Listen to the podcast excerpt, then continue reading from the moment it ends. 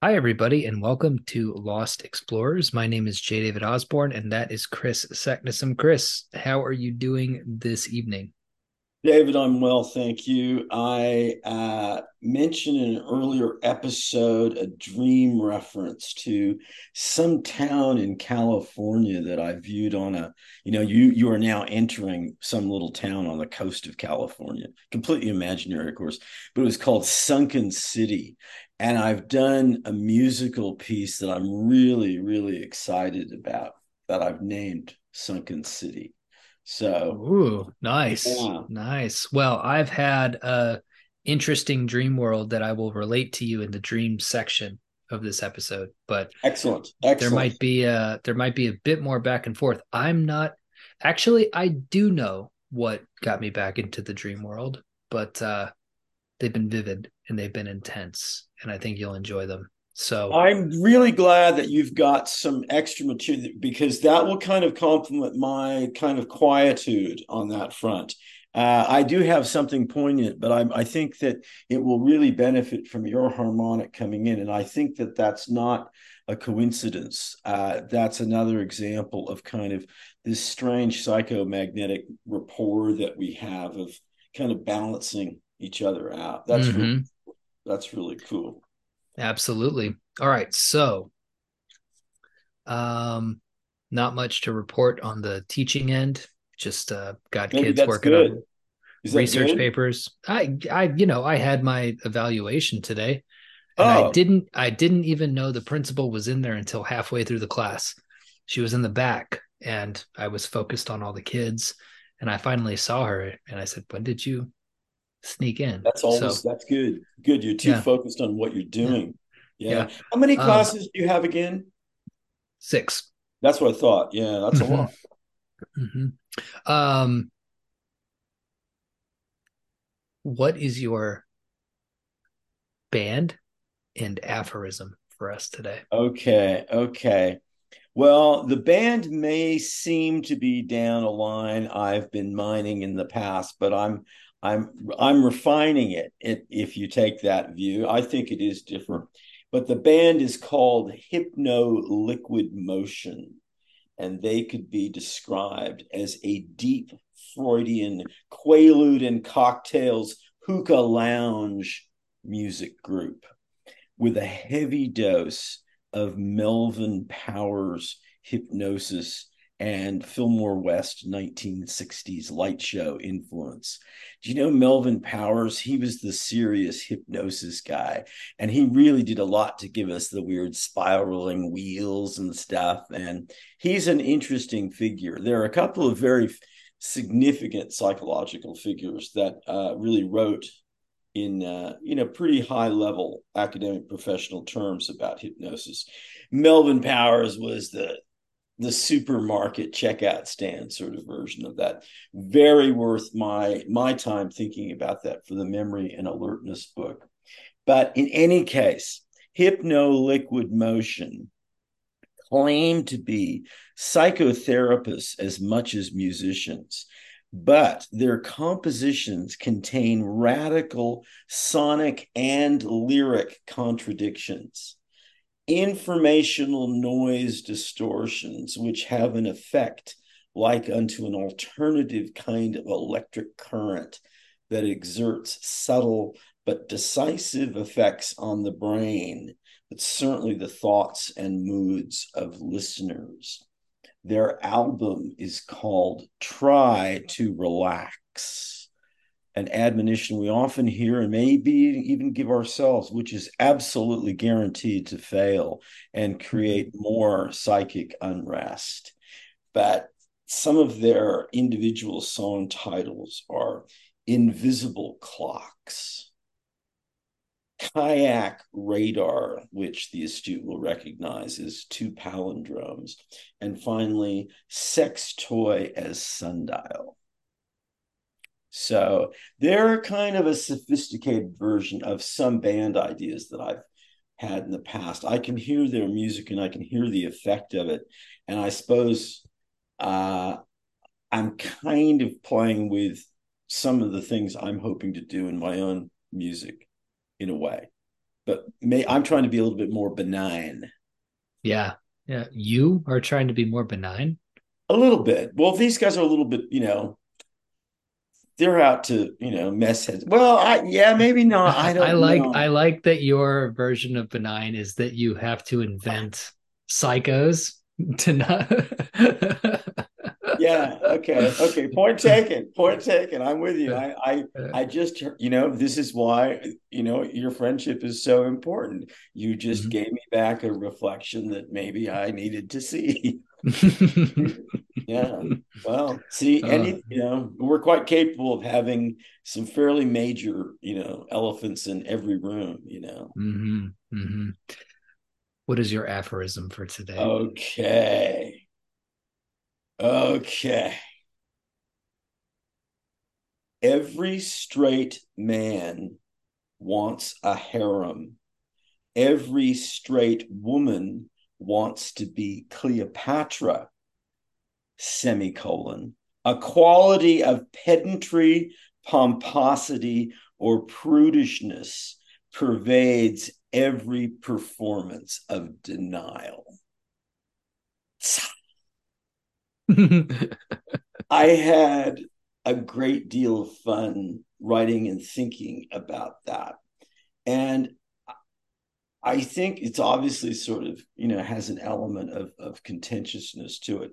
But it did make me think of an underlying principle that may not be, uh, well, that transcends the subject matter, mm-hmm. if you know what I mean. Uh, because I really genuinely, I first of all think that there would be a lot of denial of this.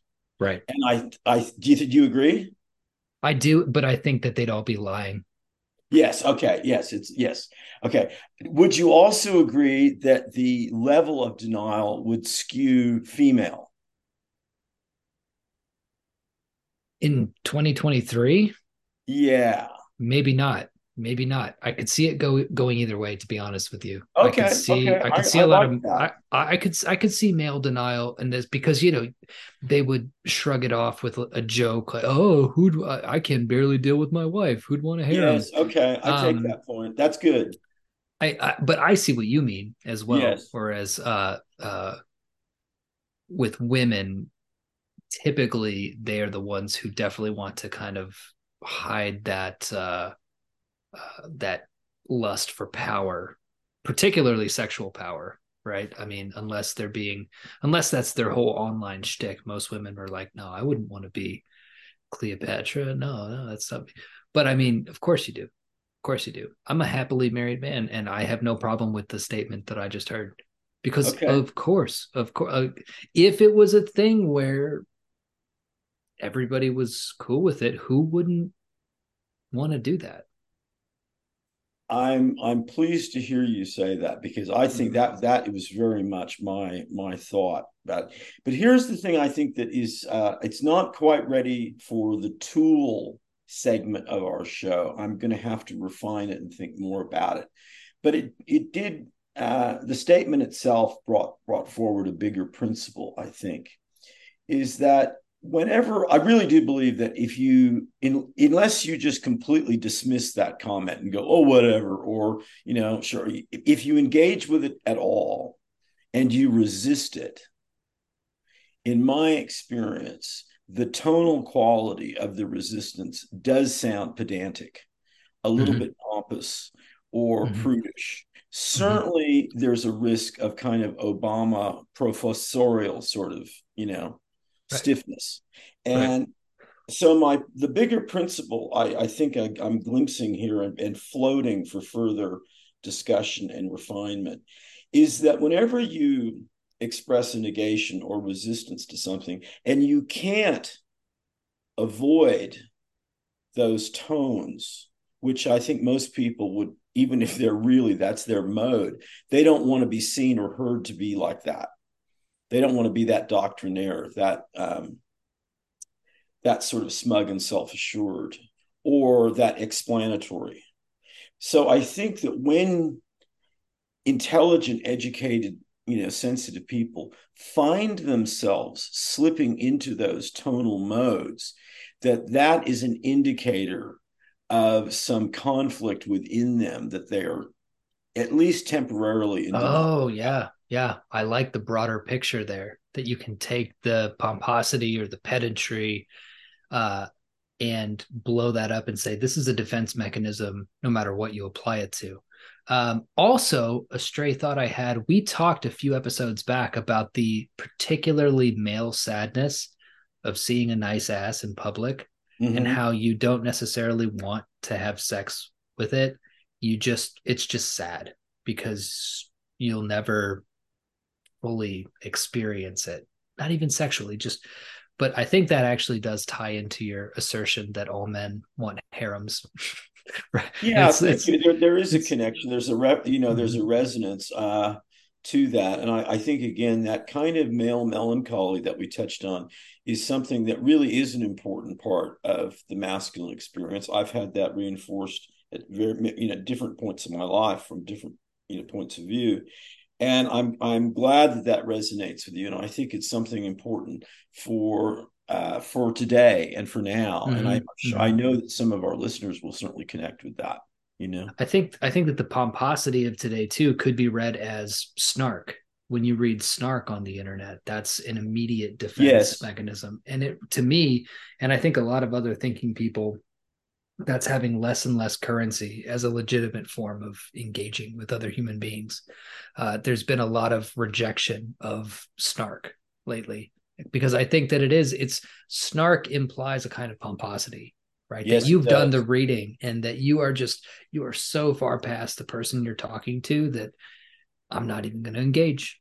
I'm just going to be an asshole and you know but I think that comes off as a real insecurity with the way that you think about things, right? Because you and I can talk to anybody and disagree with anybody about anything.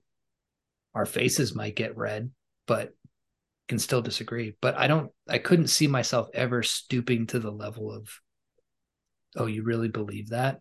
Wow. Yeah, no, I, I agree. I agree. That just doesn't seem I, I can't imagine that ever being in your nature it's certainly not in mine. I think it just there's kind of a, a short circuit, fortunately, yeah. that's in there that that sees that as just uh, well. I don't even think it's a possibility. I don't think it's an option that has to be short circuited. I just think it's just not there.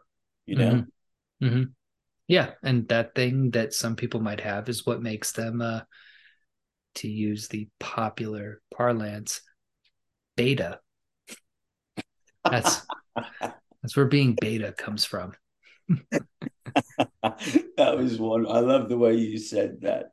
Oh dear. Okay, are you ready for an imaginative challenge that will push the envelope? Yep, push it.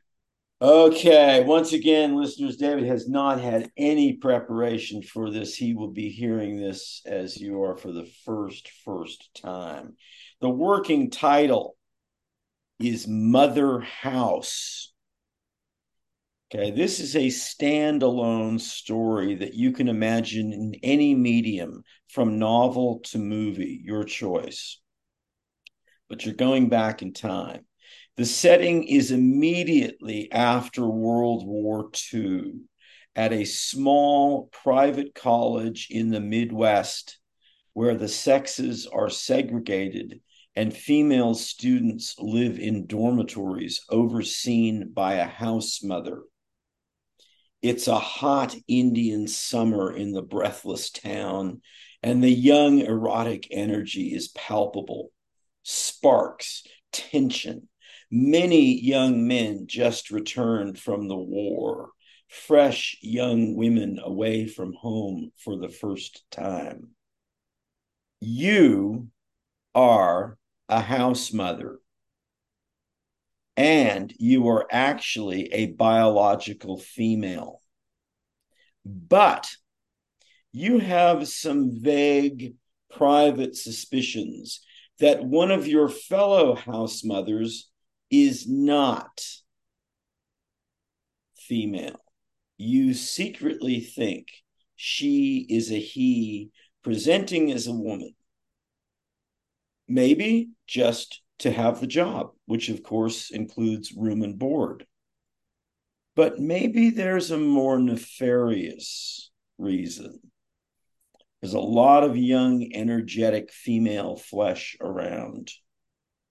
You're just not sure about your colleague. And this uncertainty concerns you all by itself because you feel obligated to keep it to yourself. Then some creepy things start happening in the girls' dorms. You get to decide what kind. Are your suspicions about the real gender of your fellow house mother correct? If they are, does that necessarily mean he's responsible for the strange things that have started happening? What happens? Okay. Good. Yeah, no, I like it. I like it. I um you see, I really do think that prompts like this and pitches like this, I do think that this I, we're going to see a wave in about 5 years of stuff like this. Stuff that you would only see in, you know, pre 2012 media is going to come back and there's going to be some interesting stuff going on. So yeah, no, I love it. I will work on that. You sent me a text about today, and I have questions. Okay.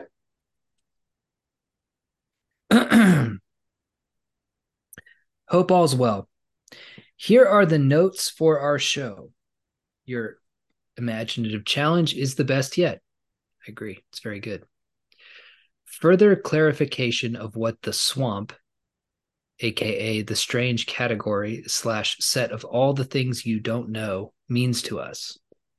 An important distinction is that while unquestionably influenced by cultures and capital C culture, what we call the ghost radio signal, the swamp in our frame is fundamentally a personal, private, individually curated game reserve gone wild an inversion of Memory Palace blown up into wreckage, mist, unstable, and even more peculiar, peculiar, unformed forms.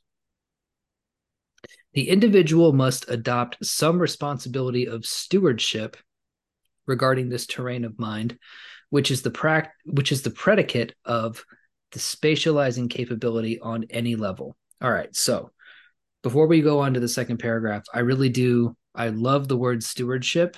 I think that is very, very important. A memory palace is curated, it is decorated, uh, it has hallways and rooms and beds and blankets and couches and fireplaces, but the swamp is stewarded, meaning that you don't have ultimate control over what happens to it. You're just there to steward. So that's very important. Secondly, the key question is Does this intimate secret terrain change shape and substance over the course of someone's life? How early does it begin to form as the elemental substrate for all formation and formulation? Lisa, who's been mentioned on the show, uh, her own children are in their late 20s and she teaches third grade, recently has had contact with kids Gus's age. She was astonished anew in what she described as their quote intellectual curiosity unquote this is age old insight. And yet, we often override this aspect of childhood with concerns for socialization and behavioral decorum. We're now throwing sex and gender into the mix earlier and earlier, not to mention consumerism. Is learning to share so much more important than unlearning how to daydream? Where does this schism slash conflict come from, and whose interests does it serve the rule of noise is that someone hears sense in it. And then we will get into the a- allegory of the theremin. But I want to talk about this sentence. Um, if you could uh, talk more about this, is learning to share so much more important than unlearning how to daydream? What is what do you mean by that? Okay, well, I, I am heavily influenced by my friend Lisa's insights into uh, I lost a bunch of kids two and three, and of course she had a really deep mothering parenthood experience. She's a woman who really wanted to have kids. She's been a professional teacher her whole life. So she's been around a lot of kids. So I think it's interesting that she was so struck by this. And what she was looking at was truly the paradigm of mind taking shape and form in these little bodies, these little beings, in a very radical, open, expansive, sort of Terence McKenna way. And of course, that process stops, as we know. It, it really gets arrested. Some people would say it gets completely uh, tromped on. Um, and that may or may not be fair. And obviously, different people's experiences are um, hugely, hugely different. But I think what the idea is here of it's that individual private psychic sense of a mind forming by moving out into the world with questioning curiosity. And that drive supersedes a lot of that sort of down and dirty sharing uh, fight for power prestige attention that kind of level that that aspect of of how we see humanity which is obviously very important. And there's no question that those years those really early years are crucial times for learning that that behavior. Behavioral patterns what's accepted and what's not, what will keep you from getting spanked or belted over the head by a brother or sister, what's going to keep you from getting hurt. All, you know, there's a lot of stuff involved in that. But what I took her comment to be was that we also are, are need to get back to an appreciation of the formation of mind, deep grammars and semantics of making sense and decoding the universe and seeing our perception as part of a coding and seeing our our Venn diagram of who our little you know being is intersecting with the world in, in a very you know fluid fungible sort of way that is just you know always changing shape. And we've kind of we we really as a society don't talk about that too much. We really talk about it on a on a very pragmatic level that again i'm not saying isn't important but i think it also flies in the face of obvious profound psychological magical integration with the universe that other cultures have no problem balancing both those things together seeing them relating much more than we do. And certainly having the deeper appreciation for the magical, psychic, spiritual creature taking shape and form. Does that help? It does help. It does help. I am going to pause right here. I have to go find my charger. I think it's in my car. Sorry about that, but no my my computer, I don't want it to die. So I'll be right back. Okay. I understand.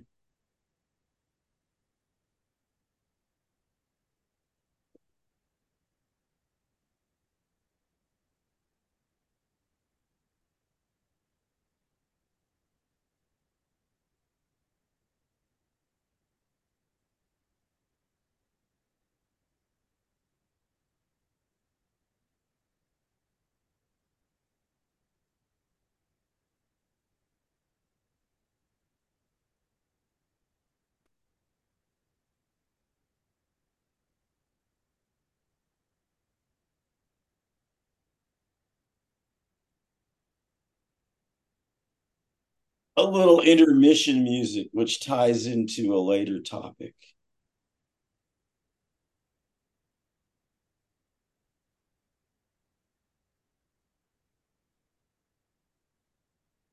If you listen very closely, you can still hear it drifting, rippling out.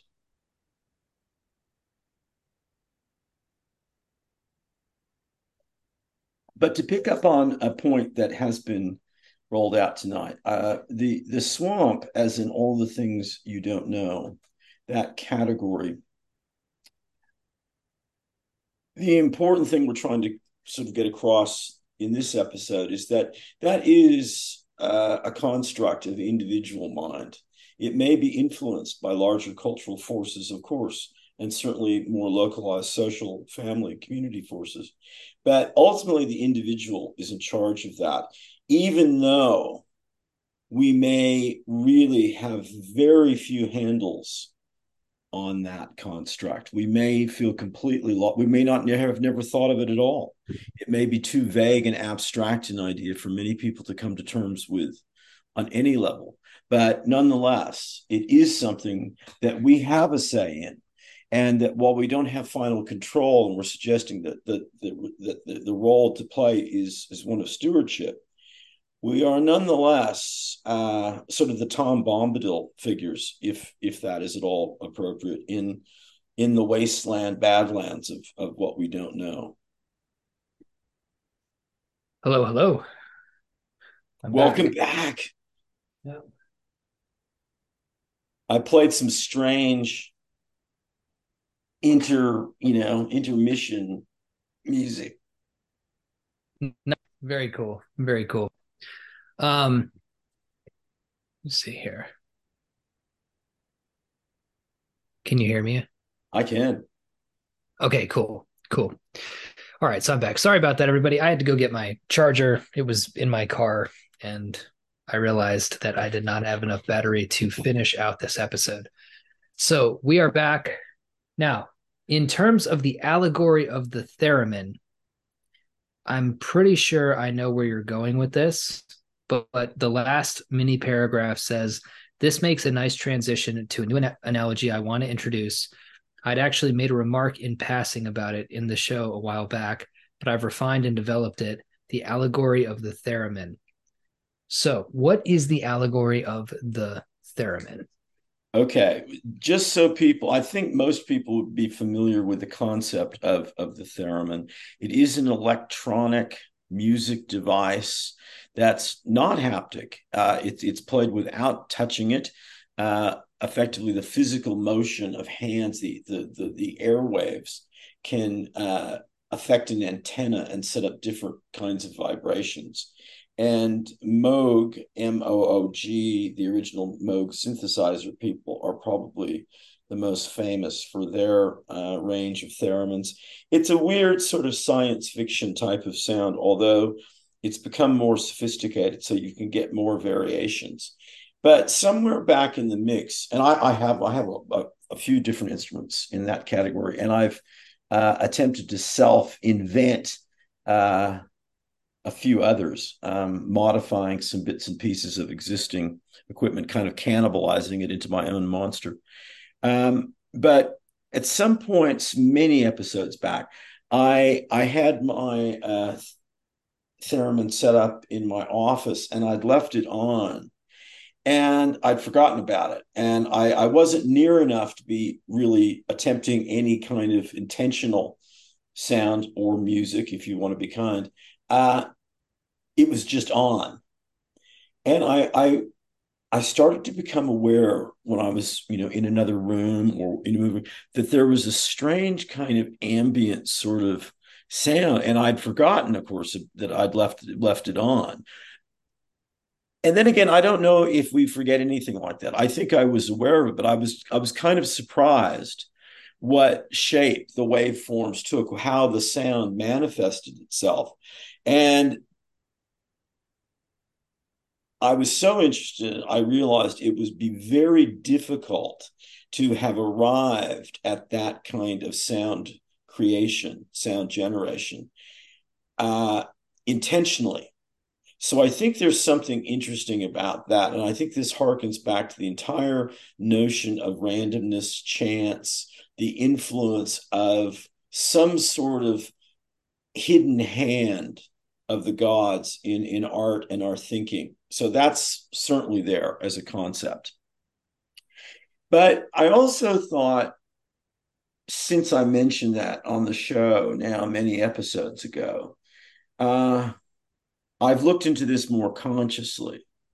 And I think it's a beautiful analogy of the impact and influence that our sheer physical presence and movement has in the world.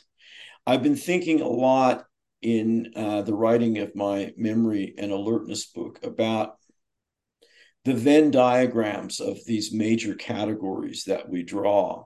And the most fundamental one, of course, is us and the universe.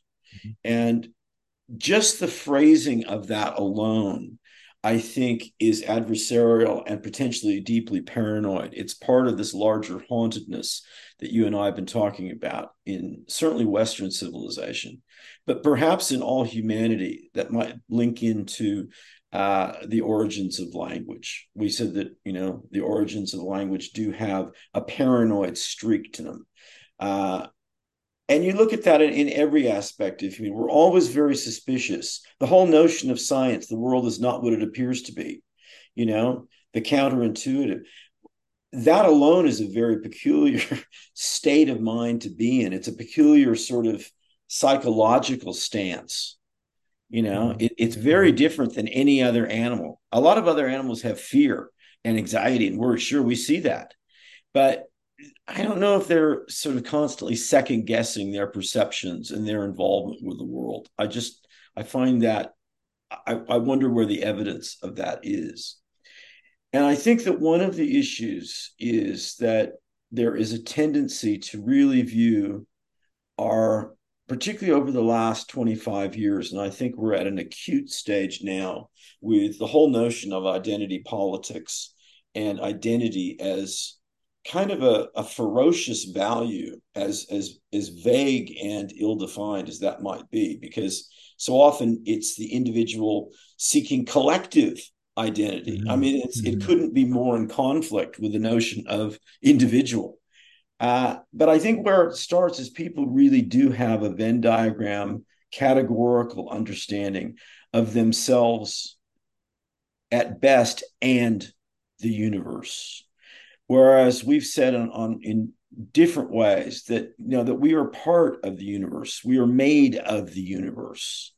The Dylan Thomas quote that I've mentioned before, which I really love of his, "The fruit of man unwrinkles in the stars." Uh, that actually means something different. I would kind of invert that and say that we are sort of the fruit of the stars, and if we could adapt more that point of view we would feel more at the heart of the universe than at the edge of the universe. But as we've talked about in previous episodes, we would negotiate that quantum oscillation with much more finesse and gratitude and just sheer outrageous communal wonder you know that that is the possibility for all of the human species we could be in a state of shared miraculous joy in being simultaneously at the heart of the universe and at its edge. But that is far from the case on any level. And we don't have any pretensions to any kind of darker state of mind that is on that level. We're really on a much, you know, sadly, much more down and dirty, you know, it really, it really is. And maybe that's that's appropriate from time to time. But when I left the theremin on, I started to realize what my just my very presence might mean. It just made me a little bit more aware of it. And in contrast, the buildings I teach in this big, you know, public buildings, big state university, I always feel like I'm at odds with the, you know, the fuzz and the hiss of the fluorescent tubes or the ventilator you know it, it always sounds sort of uh, digestive and and peristaltic and sort of in in some sort of beast machine and the, the noises are always kind of unwanted and, and a, in conflict. And of course where i live at home it's immensely quiet and and really everything means something.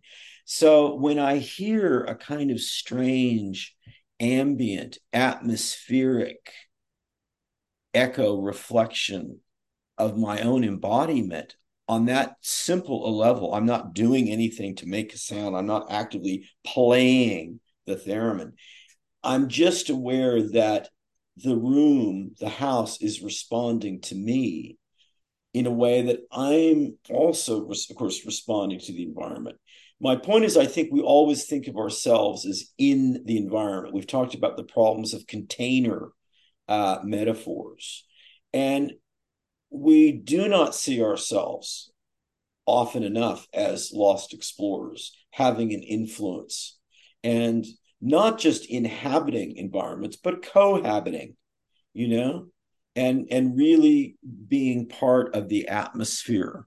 And i think that however people can get access to that perspective uh, i'm not suggesting they they go get a theremin and leave it on in the corner of a room but metaphorically i am and I think we need a greater sense of awareness of our impact and to look at that as neutrally as possible, to sort of get our heads around what that means. It's neither good nor bad, but it's there. It's it's it's it's vitally present. And we our perception of the room, the environment, is incomplete and fundamentally truncated in some way if we don't factor ourselves into it.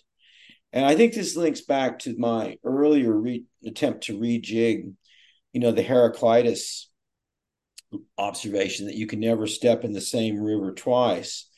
And what we talked about in looking at that in a different way is we always think of the river ever changing because it's flowing, because that's what, by definition, what a river is. We don't think of ourselves first as the one that's changing. Mm-hmm. But our mm-hmm. perspective, mm-hmm. of course, is changing. Once we once we you know get our attention called to that, we go, of course, yeah, right, absolutely. But we're we're distracted at first by the river. And I think that we're often very distracted by rooms and architectural structures and conceptual structures, and we forget our presence within them. So I have a question that I think will lead uh, into what you just said because I think that's a really important point. But when you are conceiving of your memory palace and you're conceiving of the swamp, what does your movement between the two look like? Well, that is a very, very uh, astute question. And what it's starting to look like is that whole life journey oscillation between those two points is really the essence of what I think what we mean by memory. And it's the same as alertness and attention. And it is uh, related also to, to the dreaming state.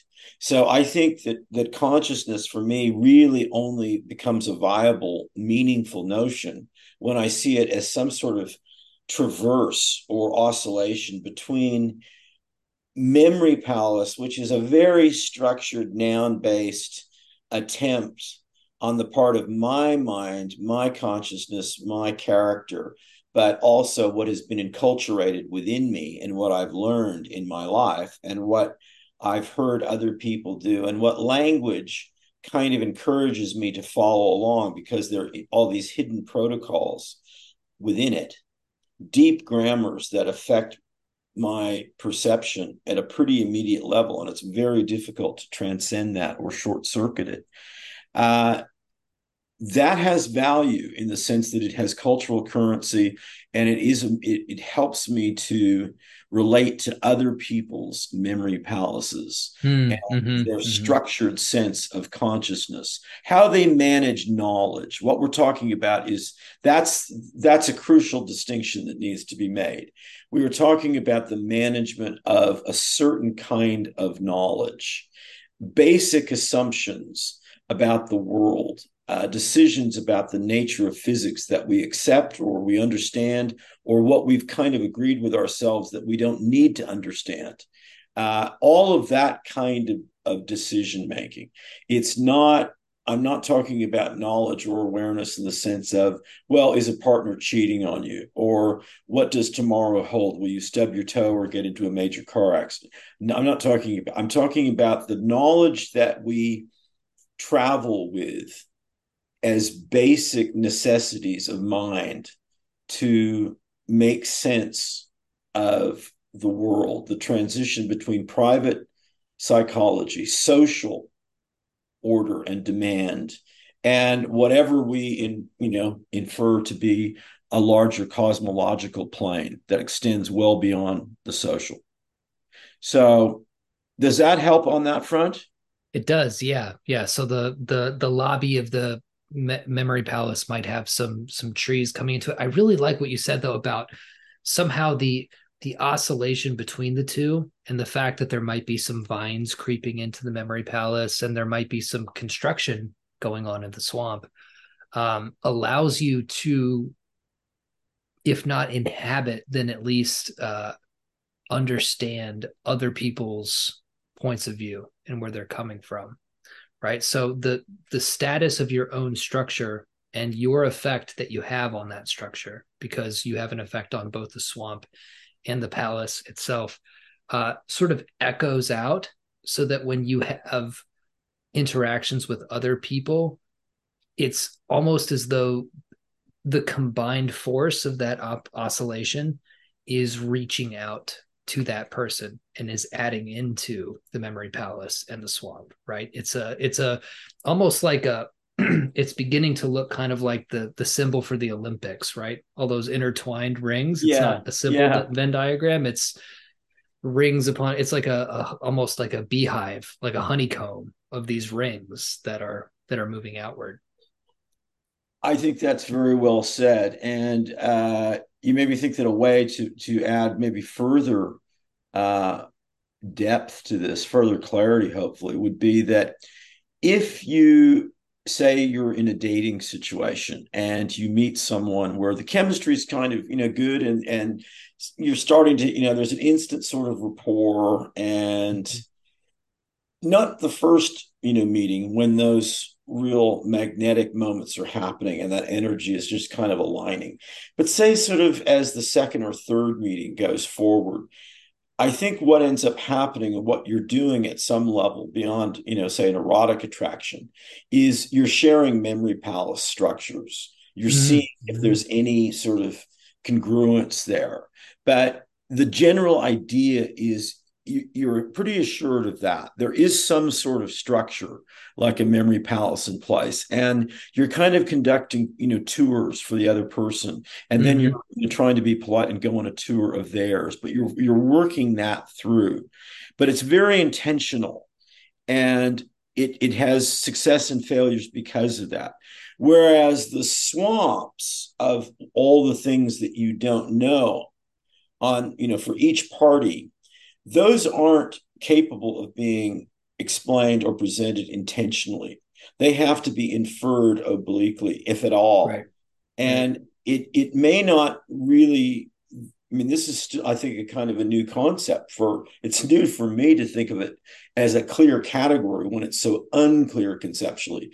But this is the kind of thing that takes that takes time, and you may not ever discover uh, whole bits of it. You may hopefully, and this is the goal of, of the kind of community we're trying to uh, nurture with Lost Explorers, is that we're able to articulate more fully some of these deeply mysterious, murky, mm-hmm. confusing things, and to actually get some ideas from, to share ideas from each other that help make our individual swamps uh, look more welcoming, you know?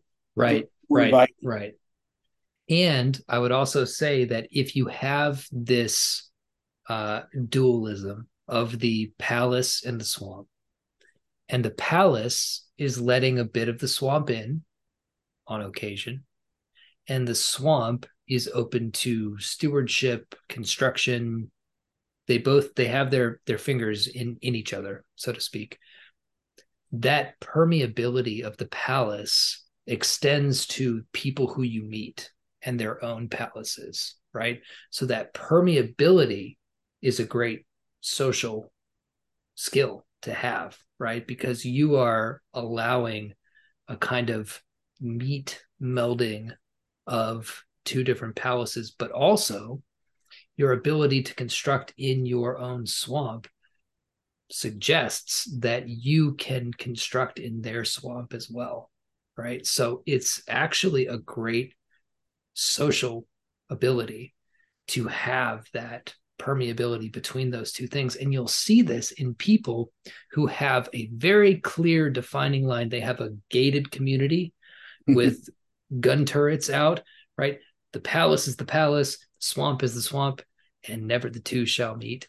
Um, their memory palace is not porous, right? And their swamp is neglected and unstewarded.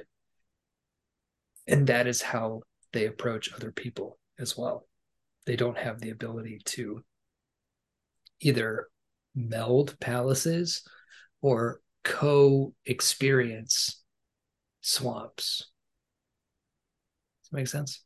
I think that's exactly what is happening today. I think that if you wanted to look at the social malaise of our time from a very overarching and uh, non melodramatic point of view, uh, so your steering is clear of terms like psychopathology and uh, epidemic madness or uh, darkness unleashed. And we're just looking at things a little bit more let's just chill out here.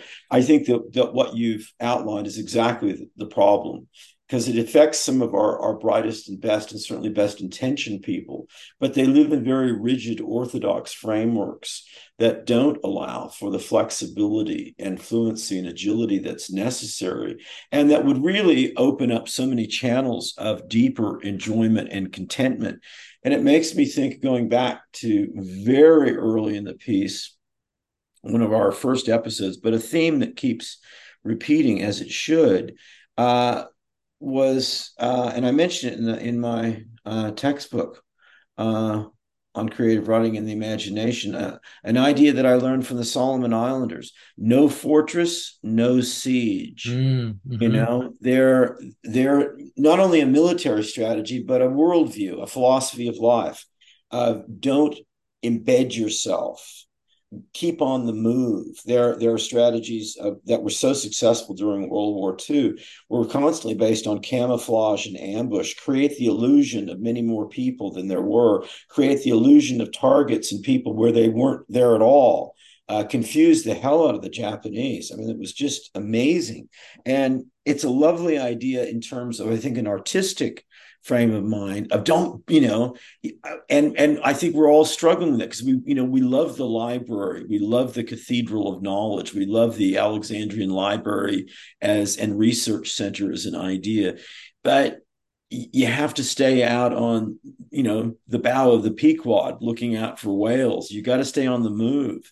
And that's a difficult thing um, to do. But i think the key word which uh, we should really incorporate into all we, we mention it often but i think you really put it in the right place this time is permeability. Because permeable membranes are so essential to what's going on. And i like the organic the really squishy quality of mm-hmm, that. Because mm-hmm. it speaks to embodiment. It speaks to the real nature of existence is not airy misty uh, conceptual. It, it's it's chemical, it's hormonal, it's uh, vibrational uh, membrane patterns, you know, shifting and changing shape and taking on new influences and and and fluids, you know, fluid exchange, energy exchange.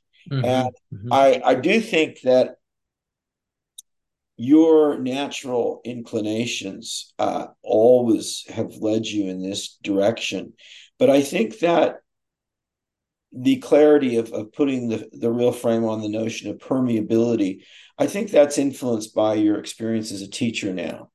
I mm-hmm. think that in a subtle way, you're seeing that there sure there's the curriculum, there's the students, there's the class, there's all this infrastructure, but underlying it is really a flow of energy that depends upon permeability and the gated community framework is what we're is what education you know fights against mm, mm-hmm, mm-hmm. yeah i do see that in education i think that what separates a good teacher from a bad teacher is that porousness, that permeability, the mm. ability to engage. Brian Allen Carr gave me the advice of always think for a few seconds before you respond. And what I think that piece of advice is doing is actually allowing yourself to be permeable to what's being said to you. Because your initial reaction to things if you don't give it time if you don't give those membranes time to to mash up you might speak in a way that is not conducive to a good classroom environment. So you just have to be patient. You have to let it happen. I Similarly, agree with that i agree with that. I i also agree as we said in in kind of trusting the third man. Yep. and i i do step yep. out and let whatever that consciousness is that seems to be you know using my voice it's such a cool it's such it's such a cool shamanistic exercise teaching is. People don't know this who haven't done it but when you're really firing on all cylinders and you are you're hitting all your points you're not you i don't know how else to explain it. Like it's not even the you and i who are talking right now. You're a teacher. You're in front of an audience and you are man it's it's kind of a, a thrill in and of itself. If you wonder why people do it for for little pay and put up with all the nonsense from administration and the cell phones and blah blah blah it's because it's a cool feeling to really be in the pocket like i was today and just be you know vibing off of that that energy i'm excited for you because i know what that feels like, and I know how valuable that is to students. And I think you're playing a particularly valuable role given the age of your students, juniors in high school. Uh, I felt like that of like, and it, it's funny when because you students get the vibe of the language, the intellect, the ideas, the energy, the sharing, and they they know when they're doing good work when they share aloud.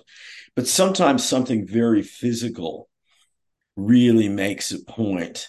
And one of my segments over there, which is just silly nonsense, but it's again an anchor point for the structure of the class because of course it's always followed up immediately by something you know kind of heavy and intense and interesting and big but i do a riddle of the day and i always you know insult them about sort of you know hands on buzzers i don't want to this is so easy I don't want to have to wait two seconds, you know. And they're they're starting mm-hmm. to get really. I said, you guys are so old, you know. This is just pathetic.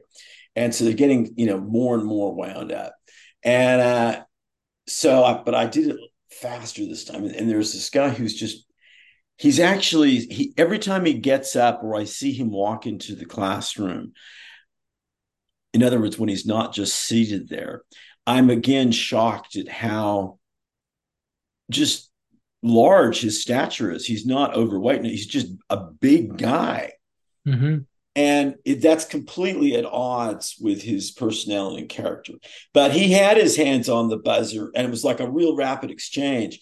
And I had a little packet of uh, Sour Patch Kid, you know, candy, and it went boom, and I backhanded it at like absolute peak speed, and he went and caught it, and it was just like this beautiful I mean, we could have rehearsed that for hours and not gotten that right.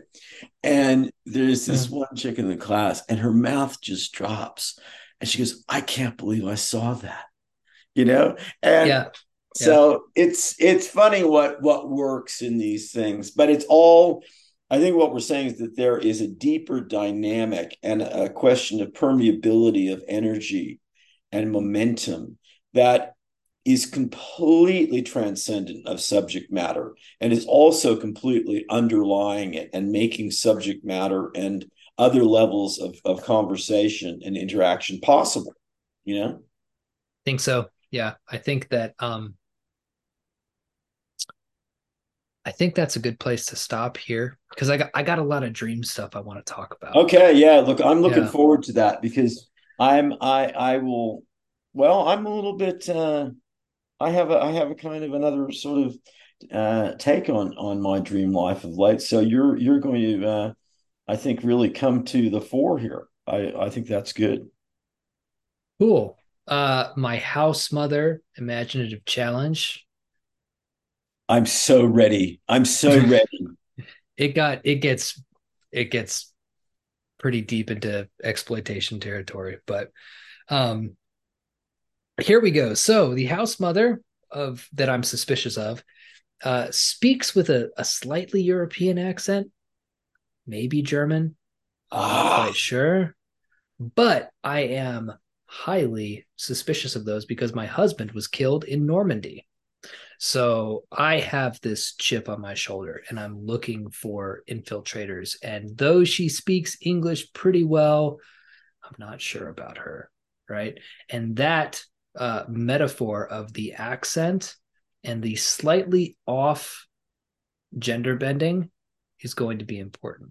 Right. Because that's the metaphor that we're working with here. Right. We're looking for Nazis and we're looking for any sign that they might be a Nazi it starts off, of course, with missing underwear. Girls can't oh find underwear. That is hilarious. Yes, a yeah. panty raid. A panty raid, peeping in windows.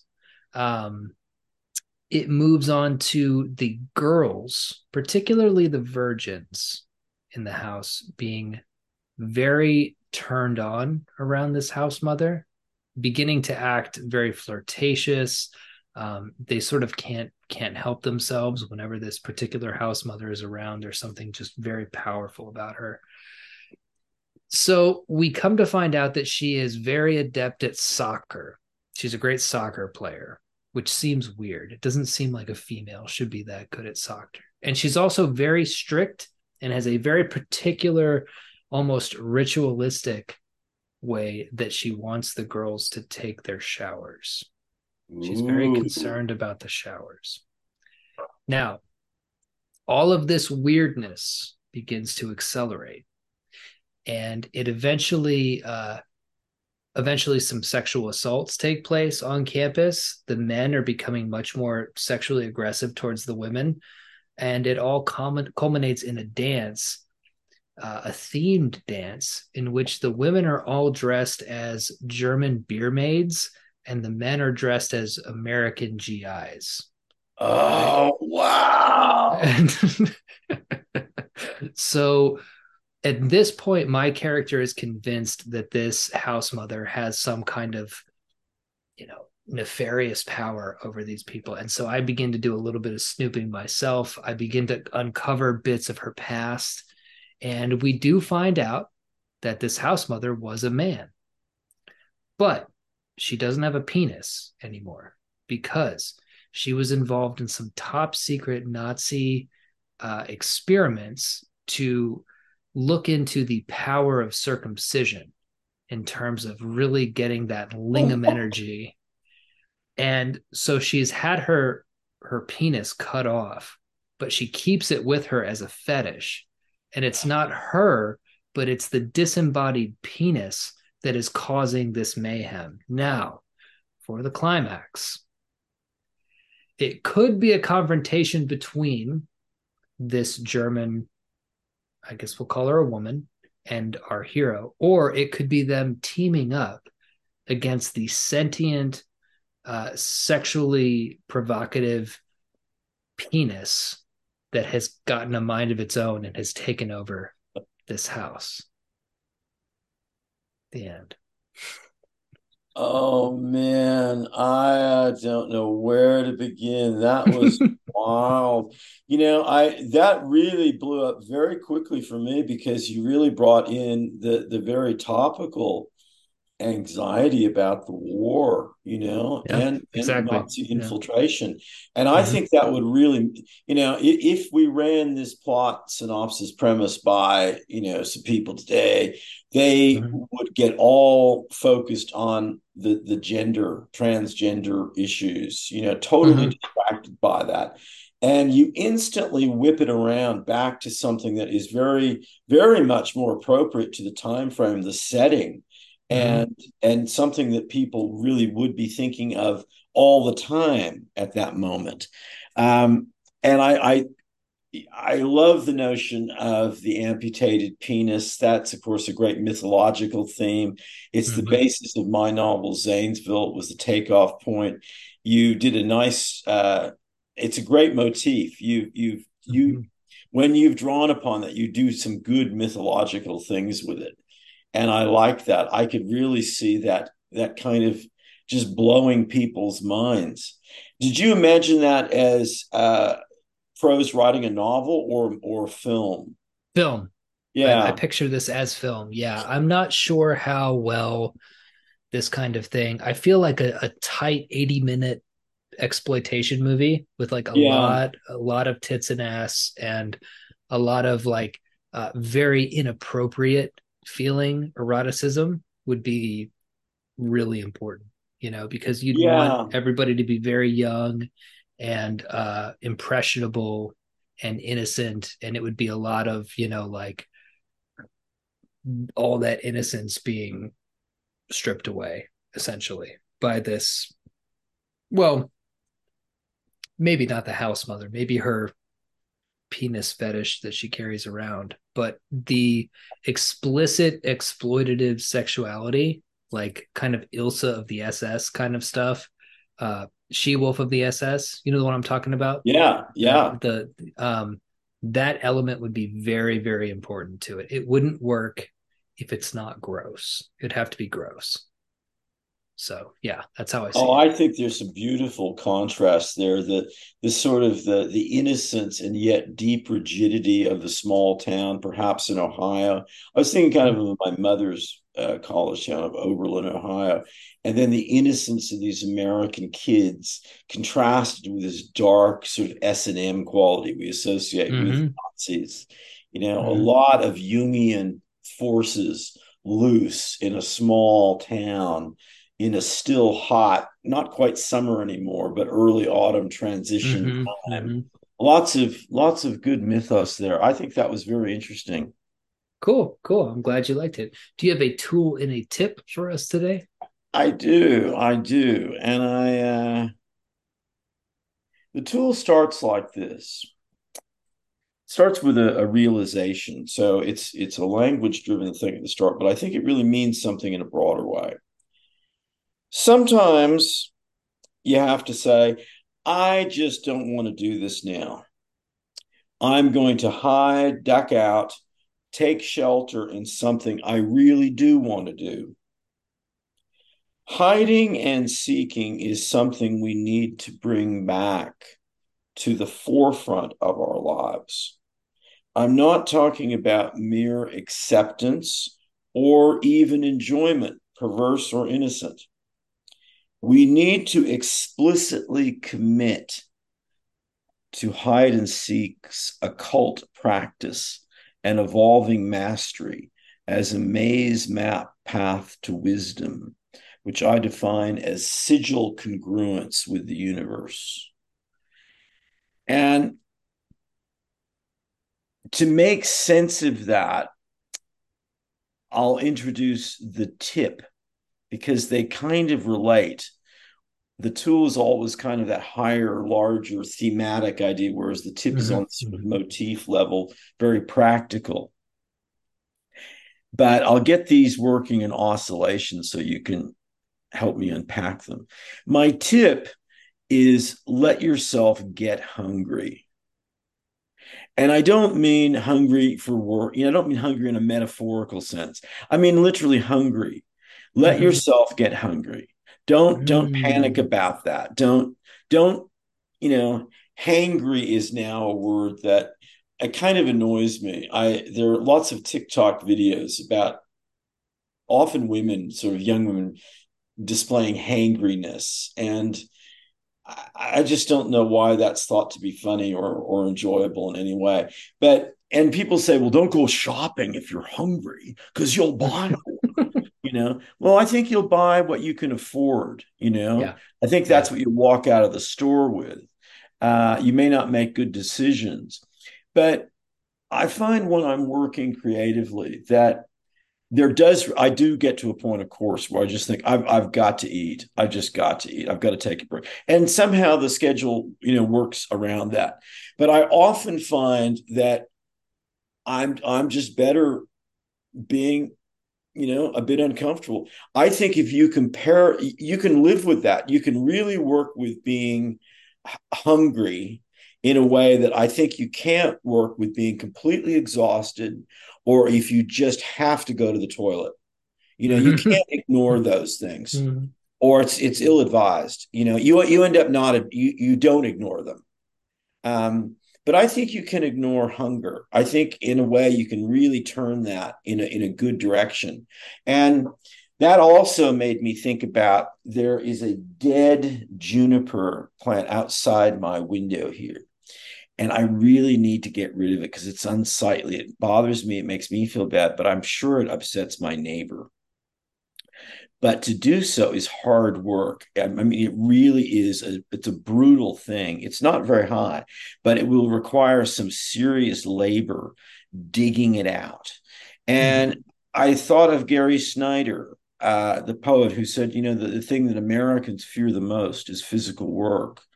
And so that's kind of related to this let yourself get hungry. That was my way of packaging the fact that you need to embrace hard work sometimes, something you don't want to do.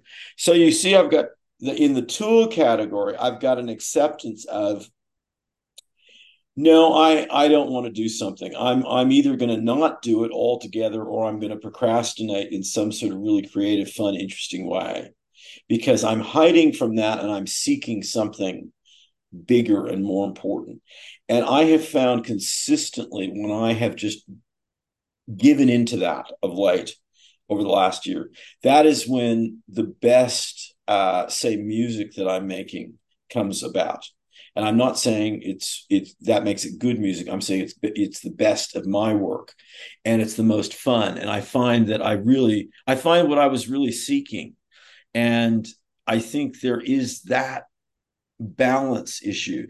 And then down to the tip level of letting yourself get hungry, letting yourself face some hard work.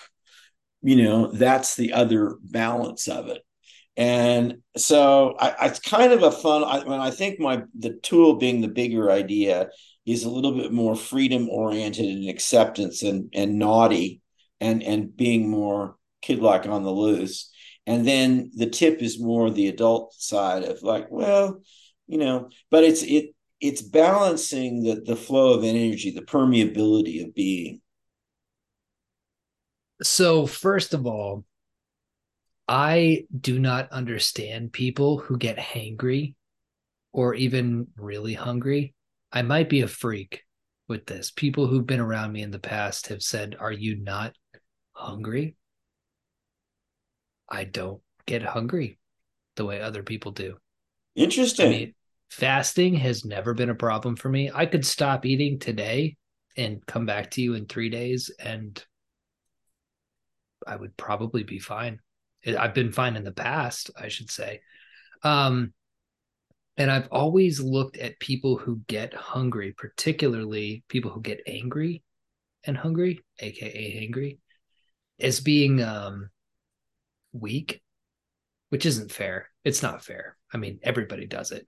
Um, but I do I can't help but feel it. I there's a particular thing in my mind of a you know a, a friend, someone you know, um, who was really hungry, and we were having fun at night, and we ordered food, and she got the food, but it had like the wrong ingredient on it, and she just lost her mind because the food wasn't right. So she was getting very hangry about her burrito.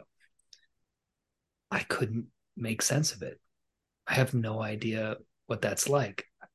There are physical feelings of being hungry that are unpleasant, but uh, for me, they are easily ignored.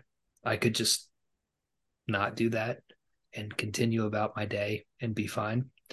So I do like the idea of be- letting yourself become hungry and it makes me wonder if my uh, ideas about hunger might be a little skewed by some strange physical gift or curse that I've been given. I don't know what that is. Um, now, when it comes to the the practicalness of the tool of allowing yourself to procrastinate in order to um, you know kind of create your best work I think that the tool can only happen if the tip happens first. I think they're really complementary. Yeah, because I think, I think that if you, pro- you know, if I, I think if you, if you procrastinate but you're not hungry, well, then you're just fucking around. Yes, I think that's well. So I think that's why I felt the need to pair them up in, in yeah. just presenting them. I, I absolutely one one hand watch like one is important for the other, essentially. Yeah. Right. You know, you have to um you do have to be focused and get yourself hungry and do that work. It has to be done. Uh, because I think that the kind of procrastination that you're talking about, uh, as with everything on this show, it's it's a matter of degree, you know. Like if you've got everything piled up and then you procrastinate, in my experience, I don't do anything of value there. But if I've done some things, if I've allowed myself to get hungry and then I procrastinate a little bit about some, 100%. Well, here's what I, I, look. I think you're threading the, the, the the very necessary line that needs to be drawn to make sense of either of, of these recommendations, but certainly the dynamics of how they they work together mm-hmm. and how they need to work together in order to work at all or to be uh, for procrastination to be justified in any way. But when I wrote that down or was thinking of that through on my porch, I realized that I was addressing indirectly uh, a phenomenon that I'm I'm really picking up on with the memory side of the memory and alertness book because although this seems obvious, it's not something that is mentioned, you know, in the literature generally, whether the formal academic or the very popular. That oftentimes our memory issues or problems are not. I mean, maybe they're neurocardiovascular in some sort of way. Uh, maybe they're age related, maybe they're genetic, maybe there could be all sorts of, but a lot of the times it's psychological Mm-hmm. You know, people mm-hmm. will say they they can't remember names well. Well, oftentimes that's because of the context and situation. They don't uh, they don't, for instance, in a business sense, they, they just don't like the, the work they're doing. They don't like having to remember people's names. They feel like they're having to, to play a role and to be the kind of you know sales rep that's remembering names or or whatever or maybe they don't you know a lot of our older people who are forgetting their grandkids what they're really saying is they don't like those kids you know we have to engage with some of that idea that that psychology influences everything that it is the inescapable substratum of mm-hmm. everything mm-hmm. so that when you do say to yourself I really don't want to do X. So you're not just procrastinating, you're actually bringing that object out to take a look at and wander around. That's different than just put, you know, vaguely putting something off or or just digging mm-hmm. around, you know. Mm-hmm. Um, you're it's a little bit more formal. So you're starting to examine, and you then might ask the question, well, why don't I want to do that? do I actually have to do it? Do I, have I said I'm going to do it, and, and it's that kind of honorable thing? Is it my job? Is it about money? Is it something that's that I'm forced to do?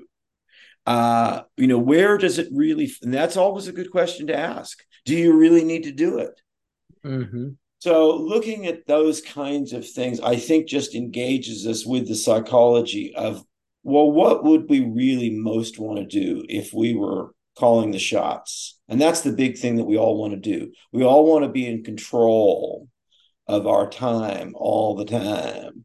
And that fantasy is deeply worth prosecuting you know, very much because we were very quick to turn around and want the world outside to surprise us. We want chance and randomness. We want to meet someone new. We want something that isn't under our control and our stewardship. We want, you know, a kind of benign accident uh, to surprise us with delight and not terror or inconvenience. You know, mm-hmm. we want a lot, you know, really. Mm-hmm. And thinking like this just helps us realize some of these fantasy programs were running all the time behind the scenes taking a lot of energy from our focus. And maybe we should just flush those out, bring them out into the open and see see what's going on with them, you know? Absolutely. Have you been dreaming? Well, here's, and this is why I'm glad you've got sort of some really good material because I, I feel I, I have a really big psychic conflict in the last week because I have been dreaming. I've had a very strong intuitive sense of some very, very rich, uh, intricate dreaming. And then I turned things around and looked very practically at my dream records. And I've got a couple of different ways. I've got my voice memo recording, I've got a dedicated notebook. And I realized that for all my kind of vague atmospheric feelings of having had some rich dreams, I don't have anything recorded.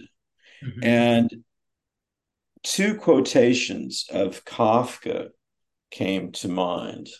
The first is the essence of a secret code is that it remains a mystery.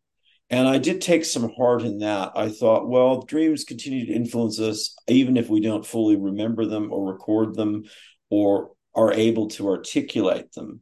And to some extent, we need to always keep a delicate you know handle on dreams to to be thinking of them more like the butterfly in the mouth of you know catching a fragile organic form keeping it alive not killing it in in our savoring and and somehow curation of it but then i also thought of this one which i really think is wonderful if you have the strength to look at things steadily without as it were blinking your eyes you can see much.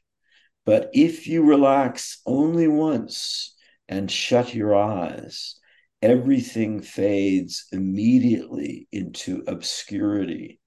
So that was Kafka's way of reminding me that to take even a slight vacation from the dream recording discipline, which I've practiced for decades, really causes immense ripples of of confusion and schism because I know that I've had rich dreaming. So the conflict between those two things, the the hope on the one hand, the essence of a secret code is that it remains a mystery. But on the other hand, if you take your you know eyes off things for even a moment, all clarity you know starts to slip into obscurity. I then did just at random touch base with my uh, long-standing dream journals, and at random I hit a mention of the Blue Begonia, a posh restaurant by a lake. That's all, just that one fragment recorded. Nothing, you know, not a good night's record of dreaming, really. But that little signal alone just opened up all sorts of channels of thinking again. And I felt like I'd gotten my balance back. So that's been my experience. I want to hear about yours. The Blue Begonia was there to give you that message at that time. Yeah. How cool. Well, um, I received news that a friend of mine had passed away recently. He was somebody who I did not go to high school with. He went to a different high school in the same town, but we linked up shortly after, and we had a lot of uh, fun times partying together. And there was a time where another friend of mine and I went on a, a US tour of performance art and poetry when we were very young. We went all over. We drove through uh, Montana, which, if you've never driven through Montana, it's kind of terrifying. Open mm. stretches of land that could rival Nevada, I'm sure, but very windy, very icy, and very rocky. And one of our stops was in Napa Valley, where this friend of ours was working at a winery. And he took us on this great tour of the huge stainless steel vats and uh, we got to stay in the guest house where the people who the clients who were going to buy large quantities of this wine would stay they had heated floors, which was crazy. Like you could adjust the dial and the floors heated up if you wanted them to. This guy loved to party. Uh, he he passed away unfortunately due to what's called a whippet, which is nitrous oxide. Oh yeah, little whipped cream things. Yeah. Yeah, so you uh you buy the nitrous oxide, the balloons, and what is called a cracker from head shops, and you take the nitrous oxide, you put it in a cracker, twist it, you hear a noise, and you hyperventilate. You, you yeah, you put a balloon up next to it, fill the balloon up, suck the balloon out. I once bought a cracker because I thought that whippets were so cool, Me and too. the people and the people who I was doing uh, whippets with stole my cracker and thus ended my nitrous oxide uh, adventure. But not for him. And unfortunately, it gave him a heart attack because, you know, I'm 36, he's 34. And so his death was very interesting to me. And I started to have uh, very intense dreams after that. There was, um, all of them recently take place in a cyberpunk type city where everybody has metal modifications to them. Lots of neon, lots of rain, very Blade Runner.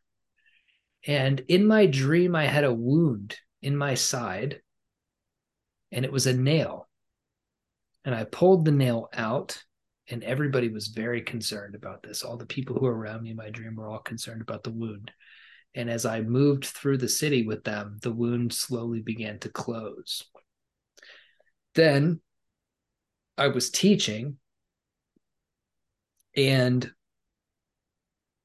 the class ended and I took my class. I said, okay, we have to get to the next hour. And we walked out of the building onto this very long, uh, a very wide highway. There's a highway in Buenos Aires that I think is something like 19 lanes or something. It's the biggest highway in the world. And it was like that, it was that wide and it was pouring down rain, gray, overcast, and we could see out in the distance was the the school building that we had to get to to get to their next hour. And I was in charge of stewarding all them. And we all had these black ball caps on. And I kept saying to them, like, make sure your hat stays on your head. If you can keep your hat on your head, you've got nothing to worry about. And then I woke up but I've been thinking about that dream for a long time. There's some amazing things going on there. You know, it's worth checking out the whole Fisher King.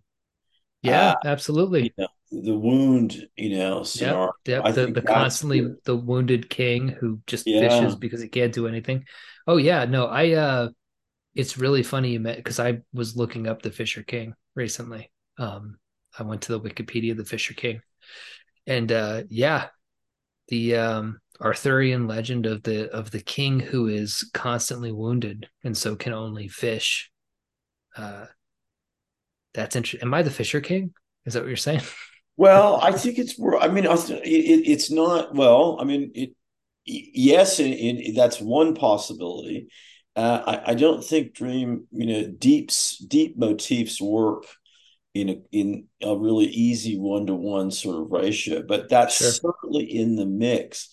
The other thing that I pick up on is the wonderful ball cap thing and the kind of mm-hmm. sloganeering sort of phrasing of that, and that made me think of. Uh, kind of like Pink Floyd's, you know, uh, another brick in the wall you know the iconography of, of british school children sort of the mm-hmm. regimentation mm-hmm. the uniformity the notion of uniforms and that's a strange again a, a nearer in time mythos to obviously you know the fisher king but you get that mythic level happening against a background of cyberpunk and together i think that's very interesting. That makes the cyberpunk background a lot more interesting. Um, the whippet thing is fascinating to me. I'm very sorry to hear about your friend. I can imagine what that would be. I remember um, on my uh, life one of the early life changing experiences of being on the greyhound and mm-hmm. doing acid and the Hydro Oklahoma Dust Devil experience. Mm-hmm. Well, Whippets featured on that too because we were all the degenerates were in the back of the of the bus as as you'd expect and they were quite a, an mm-hmm. interesting mixed bag including a young chick who was kind of being passed around and mm-hmm. so there was i i did i was tripping at, at quite a bit of the trip but uh the other drugs circulating were just simply jim beam bit of dope and and whippets and the idea of them I suppose, I mean, I thought of it, well, it's possible to have a stroke or something. Um, but of course, you know, at being young, that didn't really even occur to mm-hmm. me. Thought, well, mm-hmm. this is, you know, I only stopped when it gave me a headache. But I think it's interesting that, uh, and of course, nitrous oxide was used as legitimate experimental drug by a lot of interesting people in the in the 19th century, early 20th century. Uh, Benjamin Paul Blood, who is someone worth checking out, wrote some amazing stuff about reading Hegel on nitrous oxide. He was heavily involved in nitrous oxide. It was kind of like a, in the same sort of uh, circle as what people who were doing laudanum. You know, it was mm-hmm. it was it was kind of an intellectual recreational sort of drug, but I think that was very interesting. Uh, that's a level of detail that I think I think we need to sort of uh, have more balance in the dream segments because I I enjoy hearing you know your your sense of that. I think that's really apparently mine is alive and well. Um, it was alive and well last night too. Uh, although unfortunately I can't freaking remember it. Although it dominated my morning thoughts. Um, but yeah, I'll keep some better records and we'll talk about this week because apparently my my psychic weather. I have this whole thing that I was telling you about where I feel like um, the town that I grew up in is cursed by a Wendigo. Right now, the Wendigo is a Native American spirit. Um, it's mostly associated with um, cannibalism mm-hmm. although it can be thought of in general as just kind of a, just a bad vibe, you know. And I, once I started reading more and more about the Wendigo and this, you know, this kind of consumptive demon, um, it really made sense to me what happened to my friend group, right? And the people who are able to get a hold on that consumption are doing fine, but people like Fletcher rest in peace, uh, couldn't get a hold on it. Just never stopped, you know? And Rios has felt it too, you know, coming back to this town. She's like, there's just something off about this whole place. And I say, yeah, it's a Wendigo. It's an evil spirit, you know? Um, and there are other people who are either less sensitive to it or have more protection toward it who can live here and be completely fine but if you're sensitive it it gets into you. So i kind of see uh, you know fletcher's death as the wendigo finally taking him. I look at it as a very spooky kind of thing. Uh, is this sort of larger mood uh, giving you new thoughts about being where you are and in your living situation or? No um no because i have also been writing a lot more now that i got back. You know uh, by the time and low down death right easy were both written while here.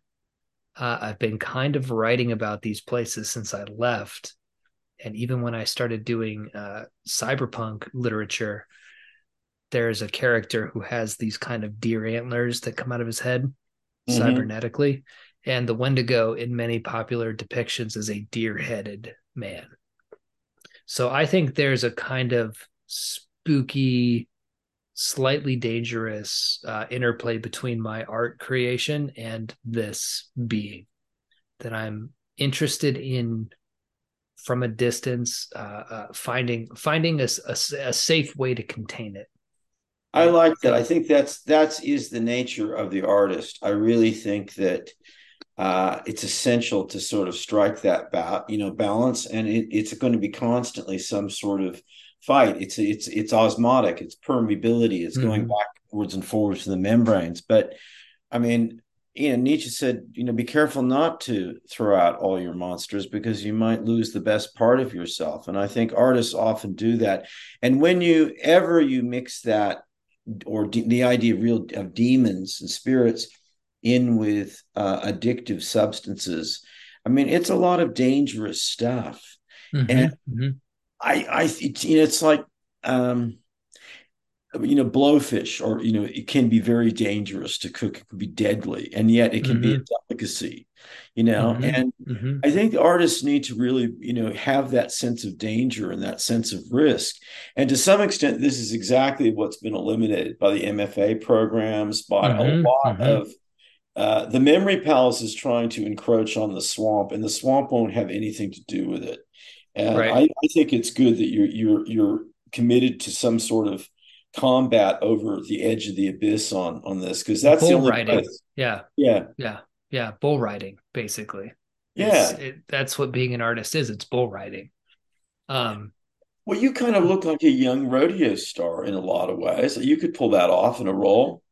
Right, exactly. That's that is well in the last novel that I released. It ends with a massacre by the deer-headed man at a cyberpunk rodeo so again, sending myself signals from the future back into the past is very interesting there. But I do think that, uh, you know, if you're cool, you should look at art as a kind of bull riding exercise. It should be something that could kill you. Uh, but not if you approach it respectfully and carefully and, you know, handle it the way it wants to be handled. And also, like the bull is a living thing. It's not something that you can necessarily wrangle at all times. And you have to make space for that too. Like when the bull takes over, you have to make sure you're far away from people when that happens. But yeah. Well, you know, the funny thing, which is also a really sad thing, is so many people want to be able to wrangle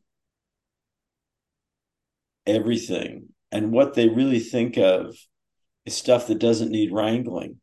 Mm. The whole point mm-hmm. of wrangling, what a great word, is that, yeah, it's mm-hmm. wild. You could get kicked in the head, you could get dragged, you could get eaten. You, you know, mm-hmm. that's the whole deal with wrangling. You know, it wouldn't be wrangling if it weren't if it weren't for the risk, you know. Got dangerous. Yeah. And so all these people who want to, you know, I don't know, write books and deal with their trauma, deal with your trauma, fuck that. Like wrangle it. Wrangle it. Doesn't mean it ever goes away. I did have that thought. Interesting thing based on this conversation. Um, I don't remember the dream I had last night, but I did wake up remember this was like in my in my thoughts while I was getting ready for work. And the most prominent thought that I had this morning, and it wasn't scary or sad or anything. It was just uh you are never going to get rid of me. And I said, "Oh, okay." And the idea behind that was what that you better learn how to deal with me because I'm not going away. And I said, okay. I think that's, uh, you know, an uneasy peace is the only mm-hmm. kind of peace there can ever be. But otherwise, you know, I think, I think we'd call it boredom and despair. You mm-hmm. know, that's what the the too easy peace that people so often settle for, the too easy distraction you know and if they get out and do some more wrangling and more accepting of some of the strangeness that's on board i mean it's it's it's really quite a weird you know stowaway situation you know absolutely all right bedtime Yes. Well, thank you very much. Thank you, listeners. This is episode 170, I think. Yeah. Right. I think you're right. 170. Golly.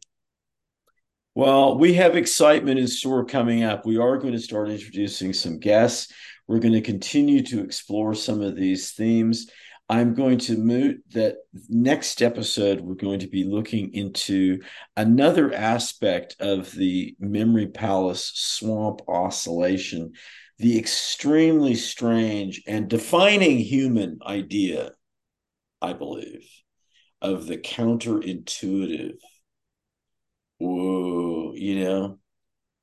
Intuition alone, the intuitive is is as murky and mysterious as anything can possibly get. So therefore, the counterintuitive could be all the murkier and more mysterioso, or it could be the definition of clarity. So we've got something to uh, to go hunting after next time.